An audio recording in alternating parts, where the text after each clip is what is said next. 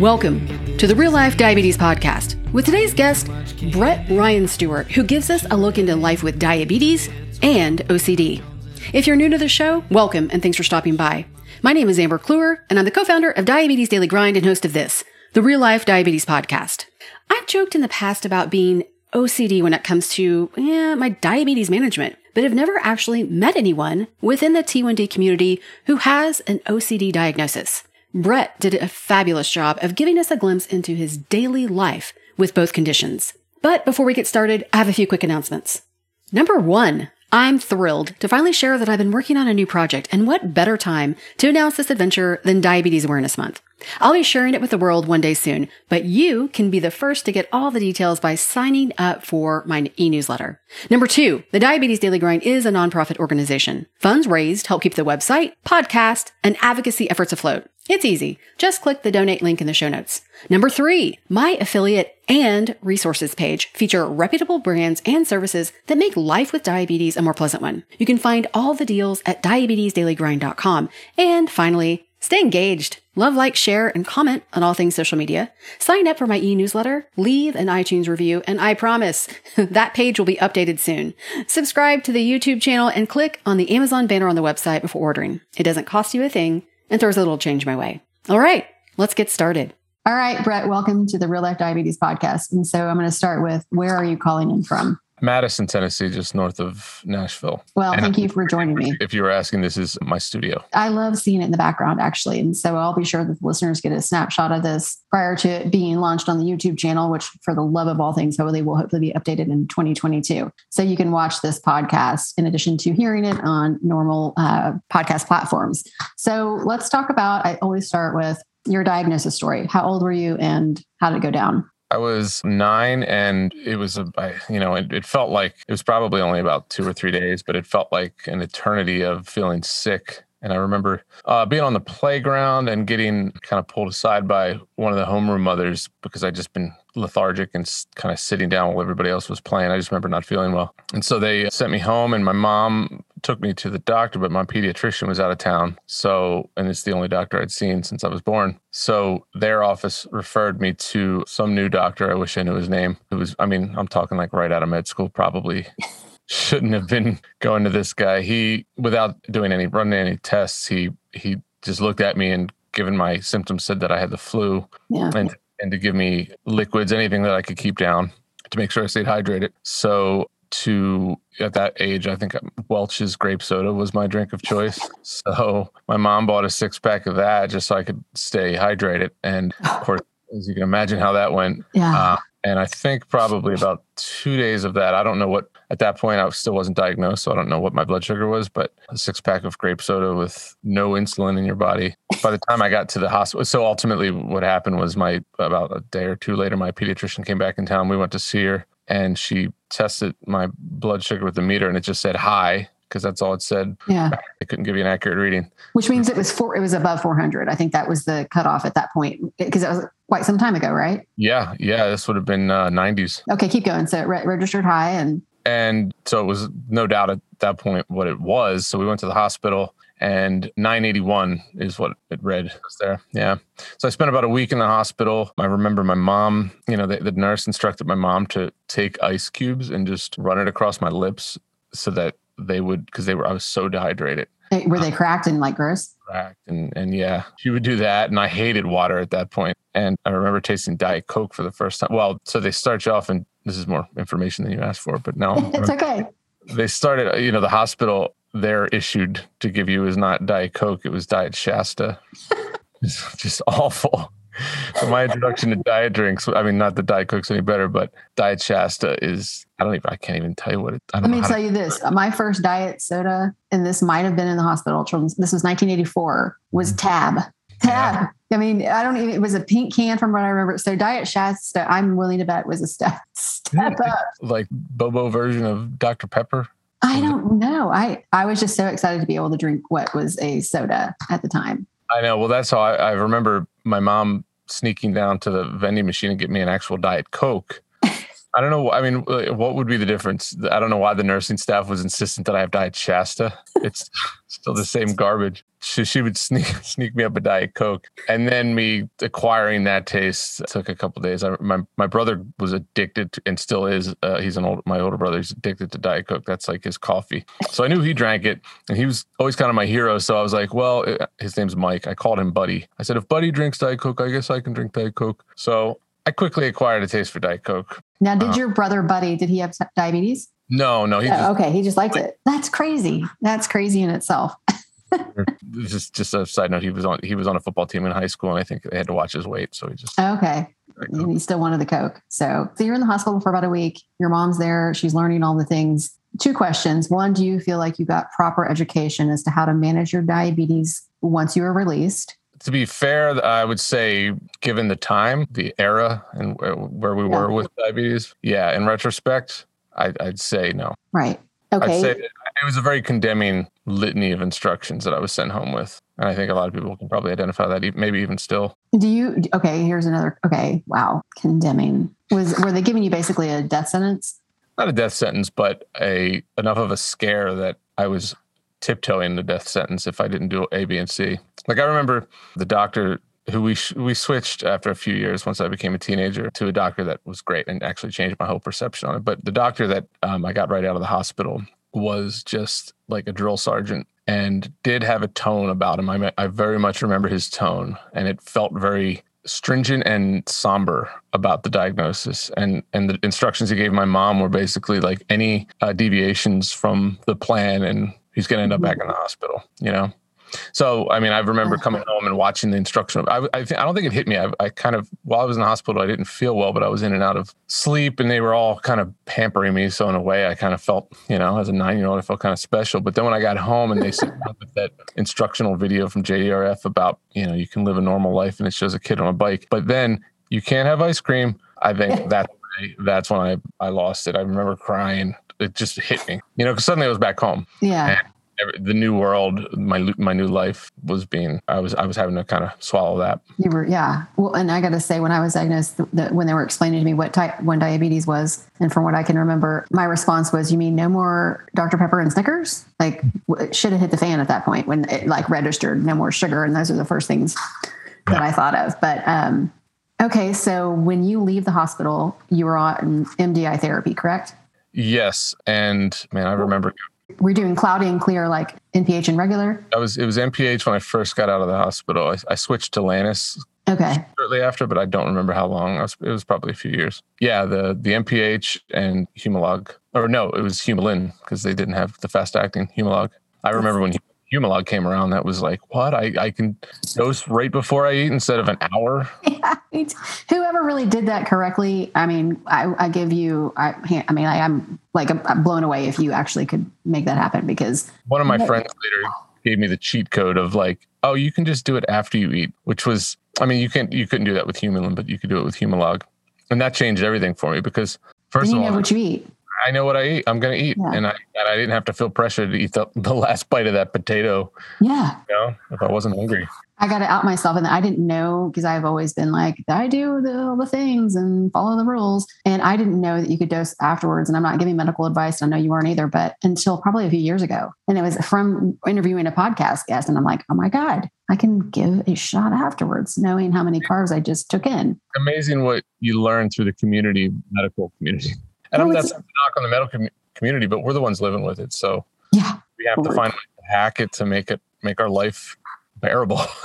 For real. And we're going to talk about hacking here in a second. So here's a question: Do you have a family history of type one diabetes? No. Uh-uh. Not at all. Okay. So in our previous conversation, you mentioned, correct me if I'm wrong, that your father had passed away about a year and a half prior to your diagnosis. So I'm sure there was a lot of change in your family dynamics and yeah. and things like that one of the things that I heard and is a trauma trigger that maybe diabetes was in the background, but having your body be so mentally stressed, physically stressed too, that that can, I'm going to say trigger it or bring it on, whatever. Do you believe in any of that? Any conspiracy theories there? And I know it's different for every person living with the disease. I mean, as far as I know, the, the, the verdict is still out, and I don't nobody has seems to have a conclusive answer at least not none that i've heard. So there's a lot of theories but i do know with the covid outbreak the link to, to an uptick in type 1 diagnosis is it certainly makes you speculate that you know trauma or or big life stressors could tip it off. I know hmm. you know you could also speculate that more people are getting diagnosed because they're getting more treatment or you know getting going to the doctor more as a preventative now with, with yeah.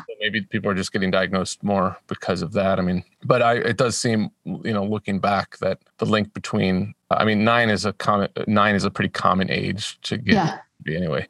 But having lost my father a year and a half or so prior and just i mean my mom did a great job of kind of protecting me from the stress but there's it's just an undeniable oh yeah for sure household um, so yeah looking back i'd say that that had to have something to do with it okay so when you moved from MDI therapy what insulin did you did you tap into insulin pump therapy and at what age insulin pump hell i was uh i was well into my 20s actually my school nurse in high school was always trying it. She was really well educated on diabetes. Mrs. West, if you're still out there, we're giving I, you a shout out. You're getting a shout out because um, she was just wonderful and was always kind of compassionately nagging me about my because as a teenager I was pretty rampant with I wasn't taking too good of care of myself and she saw that and then she tried there was I think maybe one or two other people at my high school that were diabetic and they were both on, on, a pump and she was always trying to convince me to get on a pump but for the same reason that most people didn't want to or don't want to i didn't want to have something attached to me and all that yeah.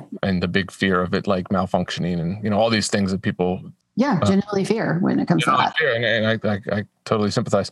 So it was probably in my early 20s i think when i got on it yeah. And which one did you start with? Medtronic. It medtronic. was one of the, uh, the version numbers but 920 maybe. Does that okay. sound right I have no idea. I know nothing about them. other than the ones that have tubes and the ones that don't. The one that doesn't. It had, it had a tube. They didn't even have the, the non-tube ones. Then it was uh, the Omnipods, which is what I'm on now. They weren't yeah. even. Well, that's what I was going to ask you. So fast forward, and now you've had diabetes for quite a bit longer. What? And so, how long have you had it now? At this point, thirty years. Yep. Thirty years. Okay. So, what insulin therapies are you using now? Well, I am still on a pump, but I'm on a looping technology. So looping has become part of the mainstream now. Some of the, the big manufacturers are, are kind of implementing part of the, the looping yeah.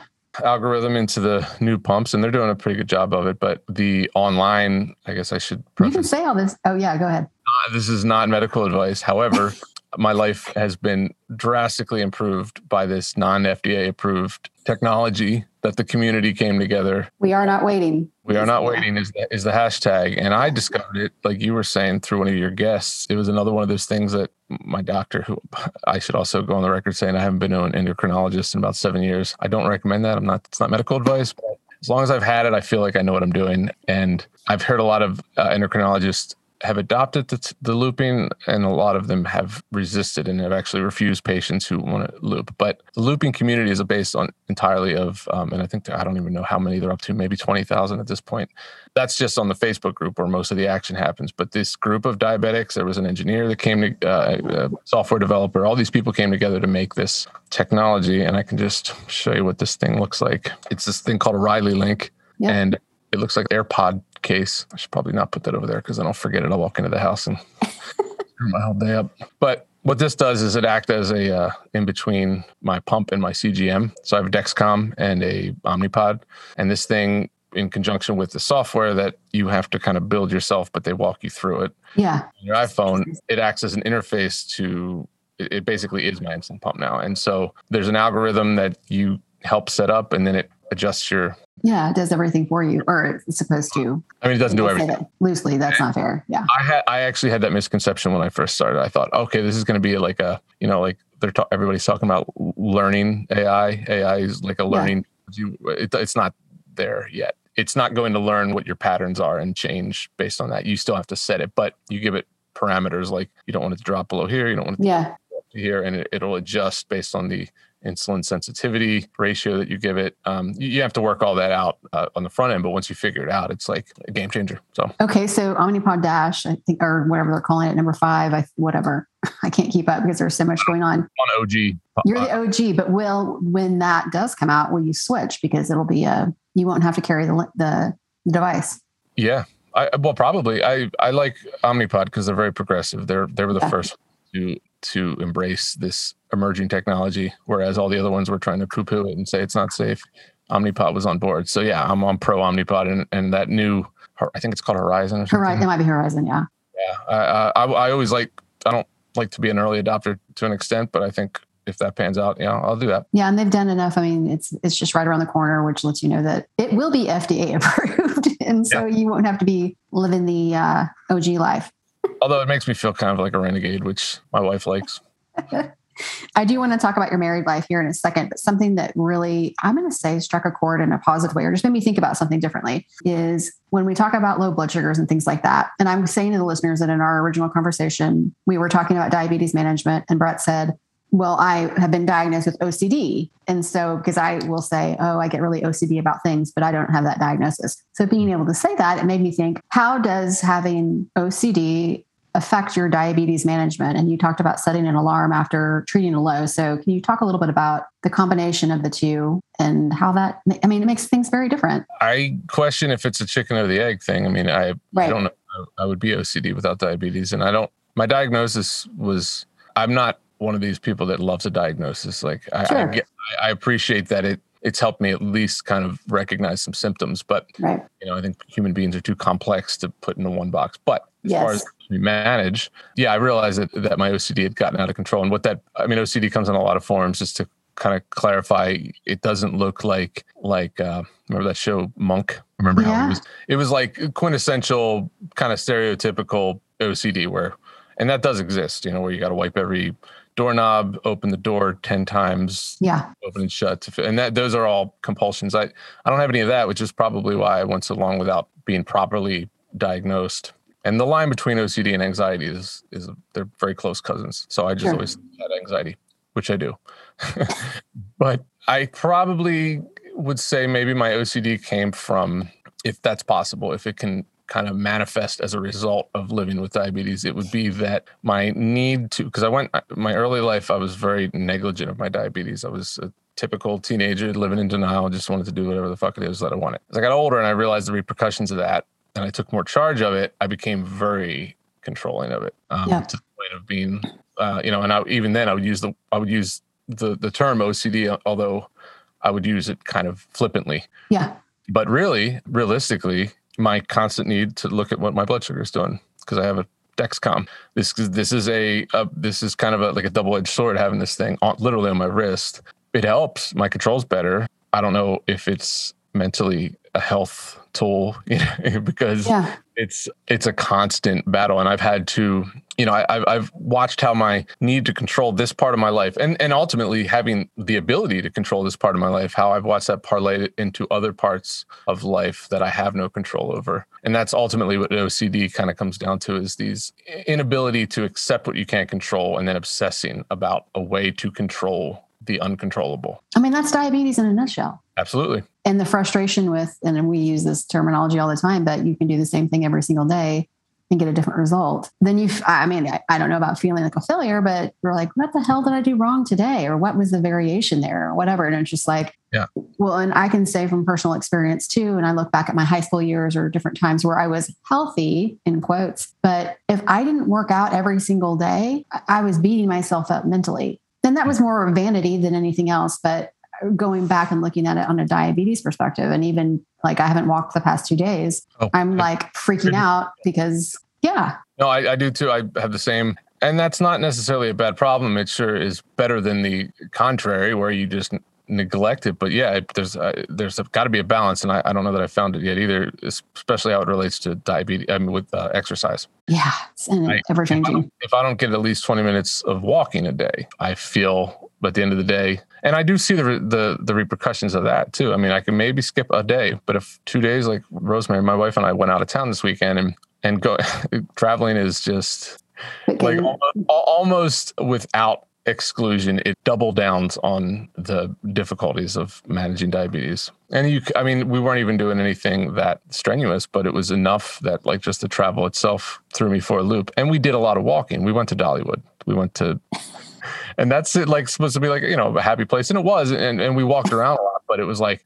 so then okay i'll just go off on a little so Please. right before i left i made the mistake of asking this is not a mistake i'm glad i did this but i went on the message board uh, a facebook message board i've been staying on facebook so i use my wife's account I went onto the message board to ask about like what does everybody do when because I haven't been to a theme park in ages. I said, what does everybody do when they go to a theme park? Do they I don't even know why I asked that to be honest. I don't know what was the thought process is was but i was like well surely there's a complication because you know why should i be able to do anything relatively normal without there being some monkey wrench that gets thrown into it. And, sh- and of course, it was helpful, but maybe I shouldn't have read it because then I had it in my head the whole time. It was this article on how any roller coasters that that start to, you know, when you start experiencing G's, never even thought of that. Yeah, gravitational pulls, it's it can siphon more insulin out of your pump and. Oh, give you more insulin you need and you could have a low blood sugar. So then I'm like, shouldn't have read this. And then the next one was saying uh, rides that use big magnet,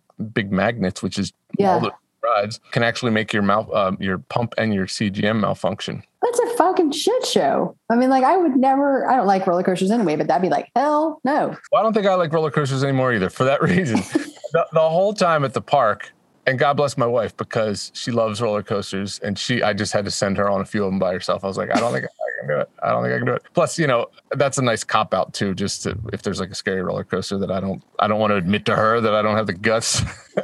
like it's my it's my pump. I probably shouldn't go on that. He's gonna watch this later and be like, I knew you were bullshitting me. but, but no, but legitimately, that was a fear going through my head the whole time. I was going like, I was watching my, my numbers, and anytime I'd see a, like a downward downward arrow, yeah. I'd go, fuck, it was probably that, it was probably that roller coaster. And then I'm like thinking, well, that means it's, there was a major malfunction and I'm probably going to go into like insulin shock. So you go down like the hardcore fear tunnel or like the life is over. Which is, which is actually where OCD comes in.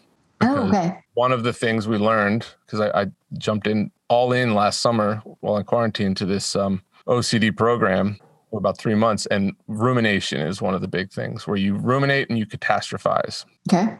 And it's basically recycling thoughts over and over and over. The recycling thought in this case being that I see a downward arrow and not, it's not just that it's going down a little bit now and maybe not even going to go down that much, but I'm, it's trending down. It's that, holy shit, that magnet on that roller coaster that I just rode made my insulin pump completely malfunction. I've got way too much insulin in me. I've been walking around. I'm going to die. Right that kind of shit goes through your head or mine. Anyway. And you know, I gotta say, and I don't I mean I don't have kids, but if I had a kid with type one, I, I wonder if you would take it to that level. Like I can't imagine putting my nine year old kid on a roller coaster with an insulin pump just because if if I knew that I'd be fearful. So yeah. I don't have kids either. We have cats. And to give you an example of my backyard now, because we live on a street with high traffic, my wife and I spent a weekend a couple weeks ago building a perimeter around the fence on the top of the fence to prevent the cats from getting out. Like a netting? Uh, yeah, we didn't do the netting. We did PVC pipe. we spent hundreds of dollars on 300 feet of PVC pipe. And guess what? The cats still got out. So you can't control much, honestly. You can't control much. but God forbid if, if our kids, when we have them, have diabetes. I don't know. I mean, maybe my experience with it will will give me. No, you know what? It's probably gonna. It's gonna be tough. Love that you can admit that. It's not funny. I mean, it's just like well, no, but I mean, that I, realization. It's like, yeah, this is going to be a wrap. You wonder, like, what's what's better, more information or less? When I was a kid, I, I mean, looking back, I know my mom was sending me off to school in fear, but she didn't have what you what's available now, where parents can watch everything. Watch everything. I think that's that might be worse. Yeah. Uh, I mean, sure, you might be be able to prevent some some catastrophes that way, but I mean, when are you going to put the phone down and just stop. Okay, two things that. Like when I was a kid, we lived in the country and we would leave for the day and just go like stroll the, the creeks. Mm-hmm. I did not carry low blood sugar supplies. I didn't even know. I mean, like my, we just knew who to be home by dark. I don't think I took snacks. And I, I mean, I, you think about happy to be alive. Good God, that's a. my sisters would have had to drag me back to the house. I mean, I think about that all the time. Yeah, I, I, yeah. There's one trip in particular my mom loves telling me. In fact, I think she forgets she tells me this like at least five times a year. But it was shortly after my diagnosis, and my brother and I went for a tubing trip down the Brandywine River up in Delaware. And so there's two drop off spots. There's a there's a short drop off, you know, where the tubing, you know, there's a pickup down the river. Yeah. Start here, it's about two hours. If you start here, it's about six hours. We thought we were doing the two hour one. So two hours later, my mom's down at the pickup place location waiting for us. Unbeknownst to any of us, we actually did the six hour. So my brother and I are just having the time of our life. You know, I've got diabetes and we've got a little cooler floating behind us with my insulin and snacks and everything. I'm not thinking about that. We're just cruising down this river for at this point five and a half hours having a great old time, not even noticing the time's gone by. And by the time we get to the end, which had been about six hours, there's my mom up on the bridge sobbing with the park ranger because she was about this close. They were about this close to sending out a search party because in her mind, we were got it low or something. My brother couldn't carry me. You know, he didn't have. He was. My, my, mom gave him a briefing on what to do if Brett has a low blood sugar or whatever. But right. uh, you know, I mean, she doesn't know. So yeah, that. But I think about that. I did so much of that shit as a kid, and I bounced back without any issue. Like I, yeah. Why, but I had less information too. Less information. Okay, yeah. two questions on that briefly when you were released from the hospital did you do, take take the reins of your diabetes management or did your mom help guide the way? Mom was a big help. In fact she i had no problem giving myself the injections. It, it was the finger stick i had a hard time with for a while. So she would come twice a day to my school and and and prick my finger to get readings. And what was it about the pricking the finger? It just hurt more. Hell yeah it did yeah, devices at that point were a nightmare yeah. And I mean, I didn't have the calluses that I have now. I could do it. You could do it all day. I could be in a sound sleep and wouldn't even notice. But but back then it was still raw, tender skin. Oh yeah. I never had a problem with the syringes actually. The doctors were kind of like, this is backwards. He's sticking yeah. a syringe this long into his body with no problem. A tiny little prick that he can't even see. but I think maybe around high school is when I maybe started taking agency for it. But it, not very well. It was kind of like my mom handing me over the reins, saying like, "You have to." Yeah. But she still had to kind of harangue me, and and I know she was worried because I did not do a very good job. But you know, I mean, I survived, and I was trying to be a teenager. Well, we're going to talk about surviving here in a second. So now, you, how long have you been married? Six and a half years. Does your wife have any say or comments about your diabetes management? Does she see your numbers? Oh, does she see my numbers? She has on her own Apple. She got an Apple okay.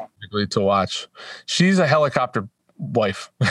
she knows more about this stuff than me, and I'm not joking. She came into it knowing nothing early on in our relationship before uh, we were, you know, really getting serious. She was living in New York, and I went to visit her, and she had a cookbook for diabetics on the wall she learned everything, at least the basics, and now she's going through the loop docs. That's what it's called for the for looping. The the, the website has this thing called loop docs, and that's how you learn about what looping is. She's reading that stuff and going, telling me about it. I got the basic function down, and she knows all of the jargon, and, and she's educating me. So yeah, I mean, she won't bug me, or and in no way would she ever make me feel like I'm doing something wrong. She as best she can for not having the d- disease empathize yeah and and tries to accommodate. It's a hard thing though to, to live with somebody with it. I I can't imagine. I mean, I know what it's like to live with it. I can't imagine being the, the partner with somebody. Well, and I got to say, this is not a self promotion, but I'm about to kick off a new project in, after the new year. And it's basically geared around, I've got to be careful how to say this,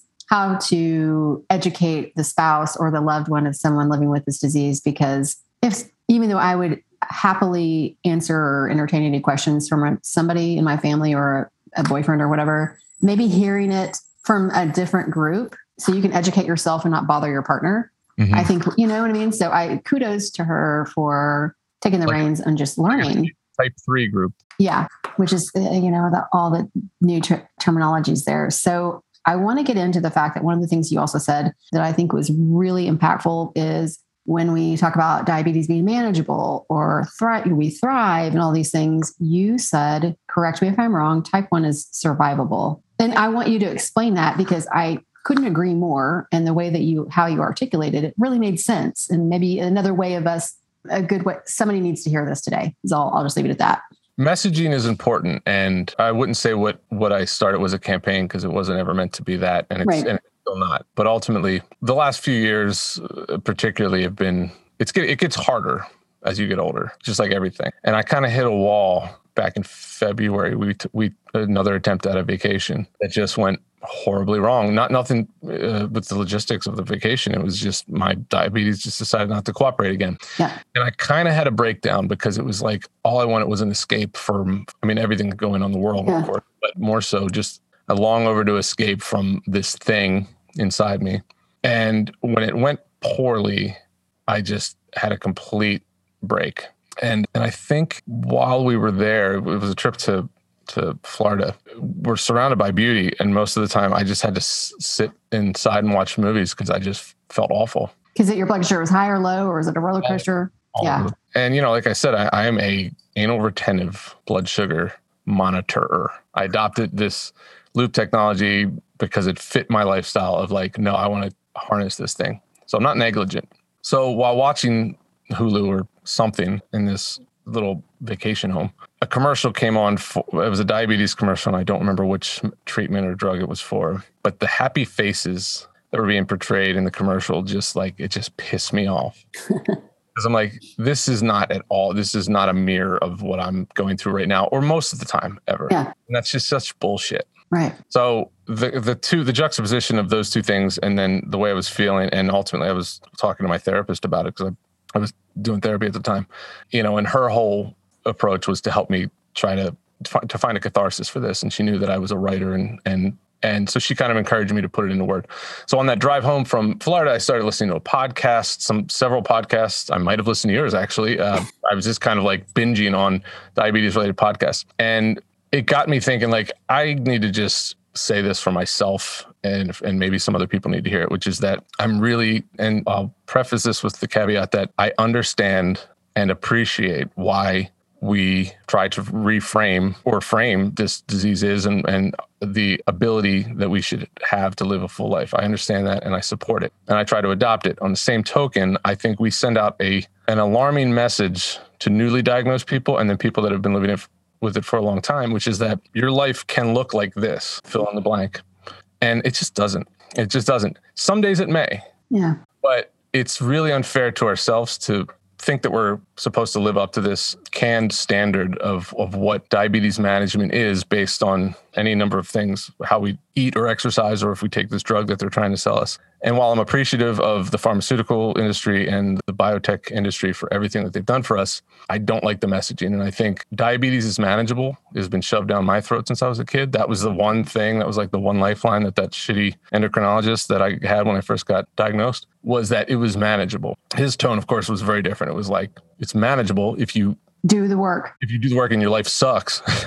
yeah. But we still we've been carrying that message and I realize that for kids maybe they need to hear that, but they also need to hear that it's okay that it's going to suck sometimes and maybe a lot of the times because I, I think that that is actually not only going to be more empowering for the person to own the fact that this is shit sometimes and not try to paint a pretty picture about it but it's also it also hinders progress to put that messaging out for other people for non-diabetics that because i can't tell you how many i mean i have lifelong friends and family that up until i started being really vocal about it just assumed that this was easy yeah. you know? And it's because first of all i'd been indoctrinated with this messaging.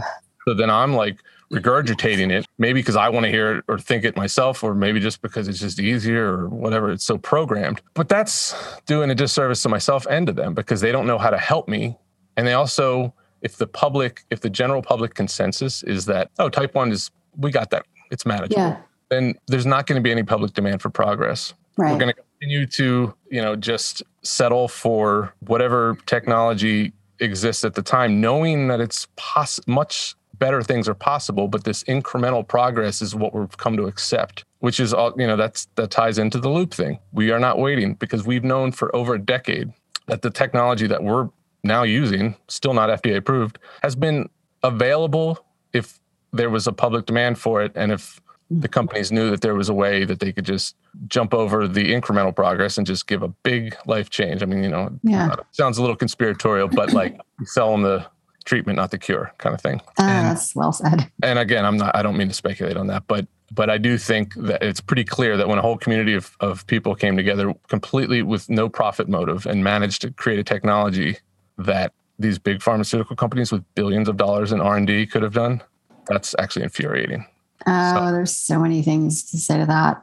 Yeah, and so ultimately what you're referring to is I what came out of that is that I realized that I'd been using social media to occasionally spurt off about diabetes, but I wanted a place where I could do it because I realized that Instagram in particular had become a really powerful tool for mm-hmm. community members. So I created the handle T1 diabetic, which I can't believe was available, but I just wanted a place where I didn't have to. If I wanted to talk about something else, I could do that somewhere else. And I'd barely use social media at all anymore. But at the time, I was using it more. So I wanted a place that I could be part of that community, part of that discourse, right? Specifically for diabetes. So I put this, made this one post, first thing I ever posted, and for better or worse, uh, and I hate the word, but it went kind of viral in the sense that so much of the community latched onto it. Majoritively speaking, it was it was people that were grateful that somebody said it. Right. And, and unbeknownst to me, there was already a bit of a undercurrent of this pushback, you know, and I had never heard the term toxic positivity until then, but people were retorting saying this is the best answer to toxic positivity. And I was like, didn't know this was a thing,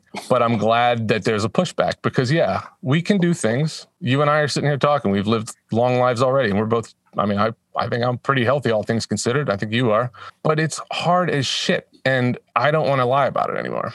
So yeah, that's the long way of saying yes. I think type one is survivable. Manageable is a sugar coated way of putting what the true day to day of living with type one is. Well, and I have to say on that too, until I started the Diabetes Daily Grind and the podcast, I mean, 30, I lived for 30 plus year, 30 ish years suffering in silence.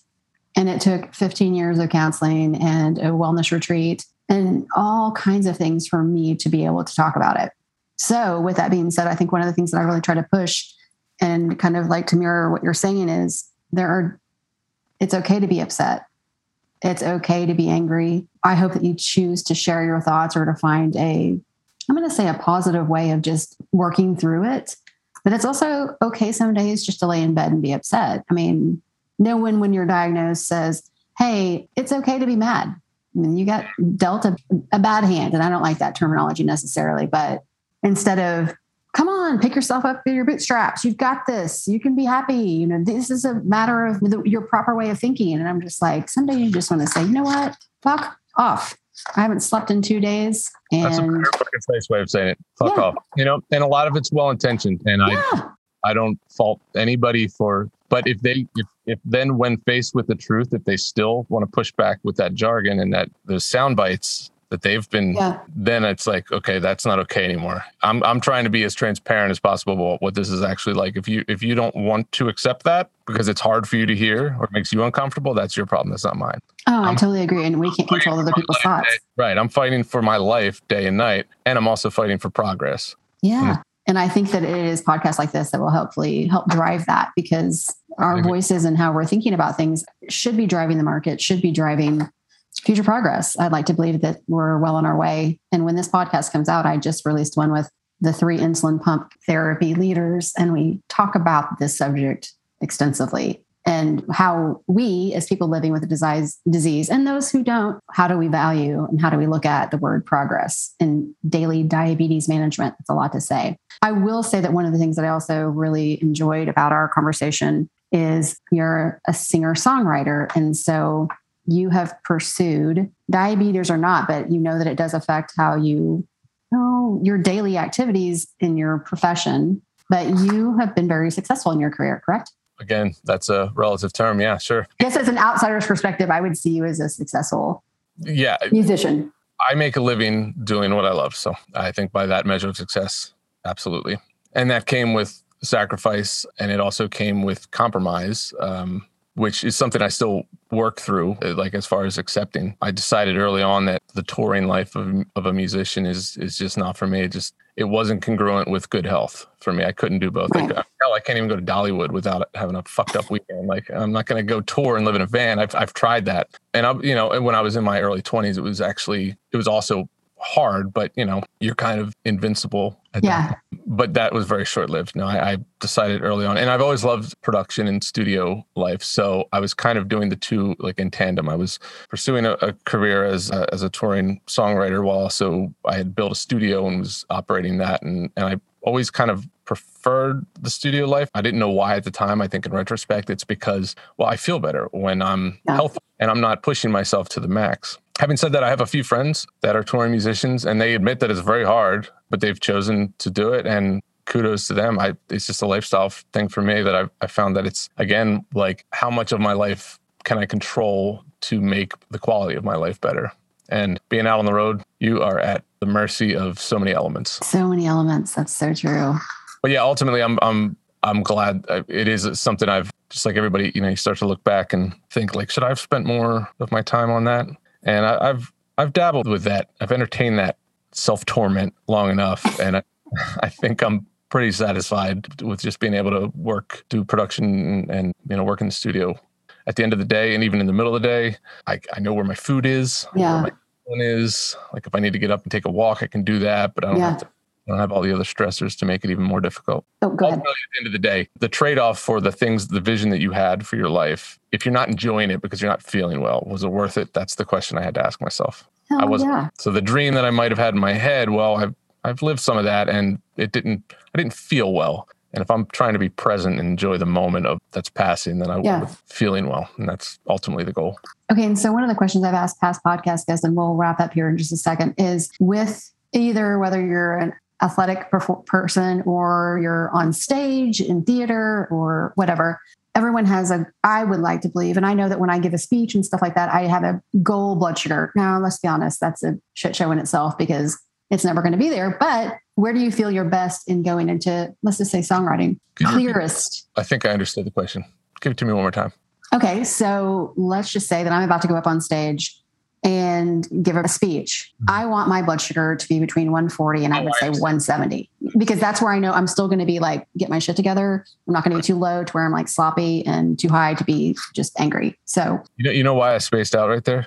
Is because your blood sugar's low. well, I, I have Alexa set up to display my sugar on the screen Oh every yeah, 20 minutes, and I looked at it and I was like, uh, and then I just completely zoned out. And I'm sorry, but that's no, that's that's okay. That's real life. What is? If can I ask what your blood sugar is right now? it's 150. It's it's fine. It's, No, that's great. I got to look at mine because I just ate something that I probably well I should have eaten. But okay, so where do you feel your best? Ooh, I'm high. Clearly, clearly not 150 or yeah.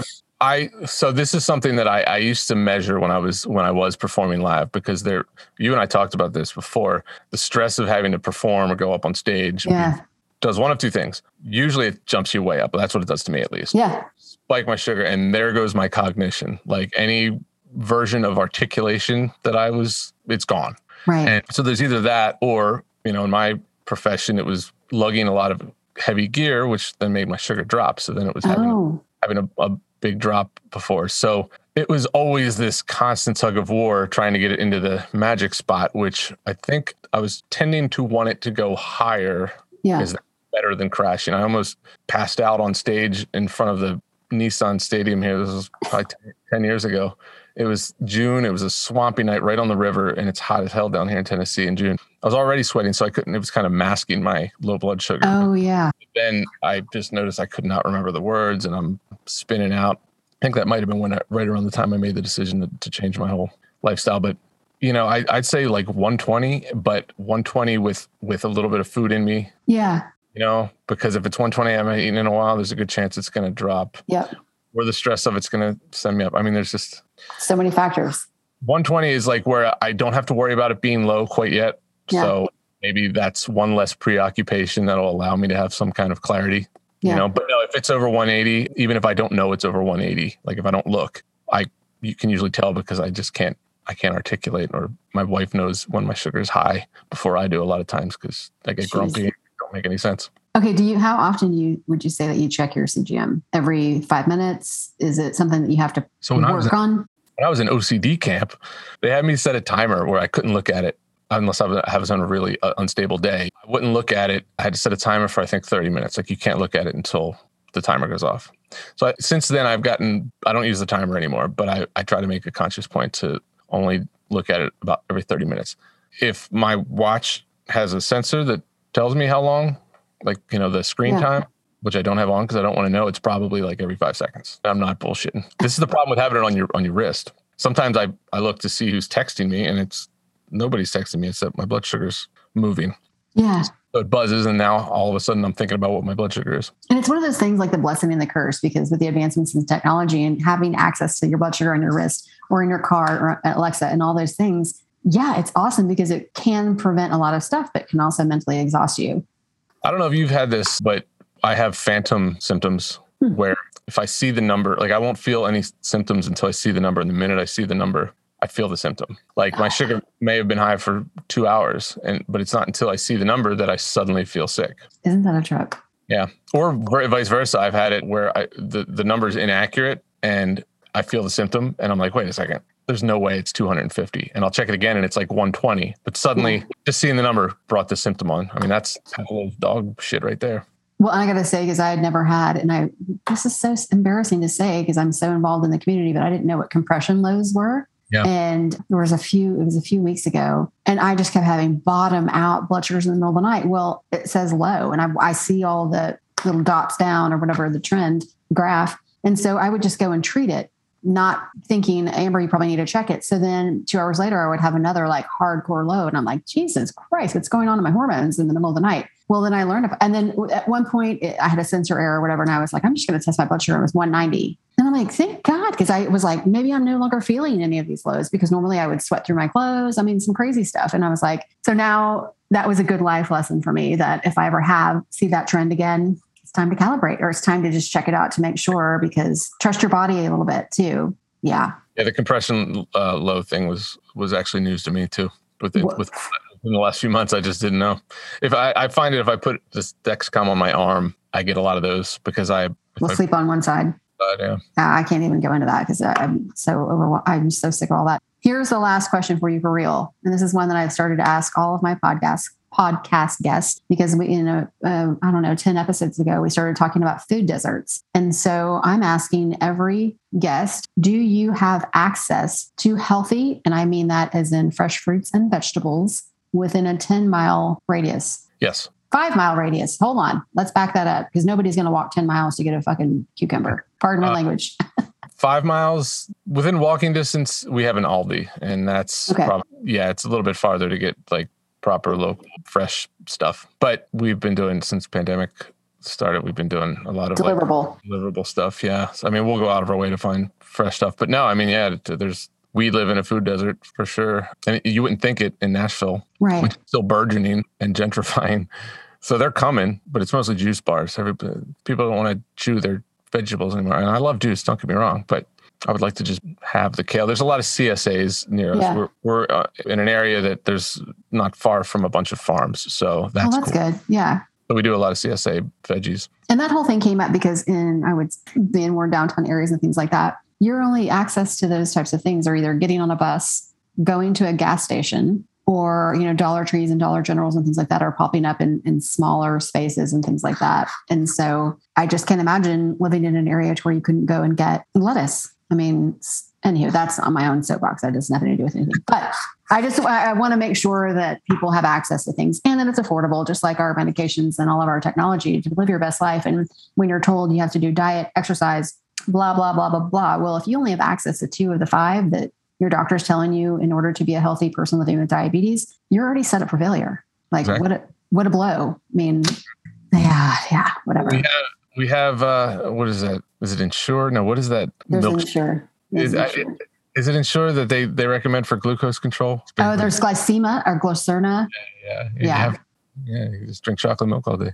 I'm not even going to that. Not even going there. Well, Brett, is there anything else you want to say before we get off? I appreciate you taking the time and and thank you for talking about the OCD diagnosis and things like that, just because that's not the reason for this episode. But I think for some people, and it made me think about my daily rituals and things like that and how I think about things. Good. I think we probably covered it. Uh, but, you know, I just, I mean, my words of encouragement to anybody living with this are just be honest because everything that i just said you know i don't want that to uh, dissuade anybody from feel, or you know make anybody feel guilty if they if they feel like empowerment words are helping them yeah that's absolutely I want to be clear about because whatever actually does empower you whether that's speaking very transparently or if it's self-talk with positive affirmations yeah do whatever works i appreciate that my my, my second endocrinologist the one that's changed my whole worldview on diabetes his whole catchphrase was whatever works. Like I kept saying, can I do this? He's like, whatever works. We'll try it, whatever works. And I've been kind of living by that ever since. So I love that message. And I wish and I hope that maybe this episode will help the medical community think about that, those words of empowerment, because that obviously struck a chord with you. So yep. it's about how you speak to your patient. Well, again, Brett, thank you so much. I look forward to seeing all these successful things that you do in the music world. And um, and if you guys want to learn more about Brett and all of his adventures in the music world and, and above and beyond that, you, they'll be in the show notes. So thank you, Amber. This has been really fun, actually. It's a, it's a very catharsis, very cathartic way of getting all this blow off our chest. And I'm going to heavily encourage you, and we'll set it up for you to come and visit um, one of the Real Life Diabetes virtual happy hours. Maybe you could play us a tune or join in on something because we're we have a really good time. I'll, I'll stomp away at a drum or something. All right, I'll send the invite. Okay, have a good week. Thanks, Amber. All right, bye bye. I learned so much from this interview. Brett's ability to recognize and articulate what is going on both mentally and within his diabetes management was eye opening to say the least. Thank you, Brett, for sharing your story. Before I wrap up, I have a few quick reminders. Number one, don't forget to click on my Amazon banner before shopping. It's easy. All you have to do is look for my tattoo. It doesn't cost you a thing and throws a little change my way. Number two, my affiliate page would love to feature your brand or service. So hit us up at Penelope at diabetesdailygrind.com for details. Number three, I know you're listening and thank you. So be kind and throw a little change my way. Funds raised help keep the website, podcast, and advocacy efforts afloat. All you have to do is click on the donate link in the show notes. And finally, you guys know that I'm here for my diapeeps and the medical community. So feel free to contact me on any social media platform or directly at amber at diabetesdailygrind.com. Your continued support and love help keep the episodes coming. Cheers to the highs and lows, everyone.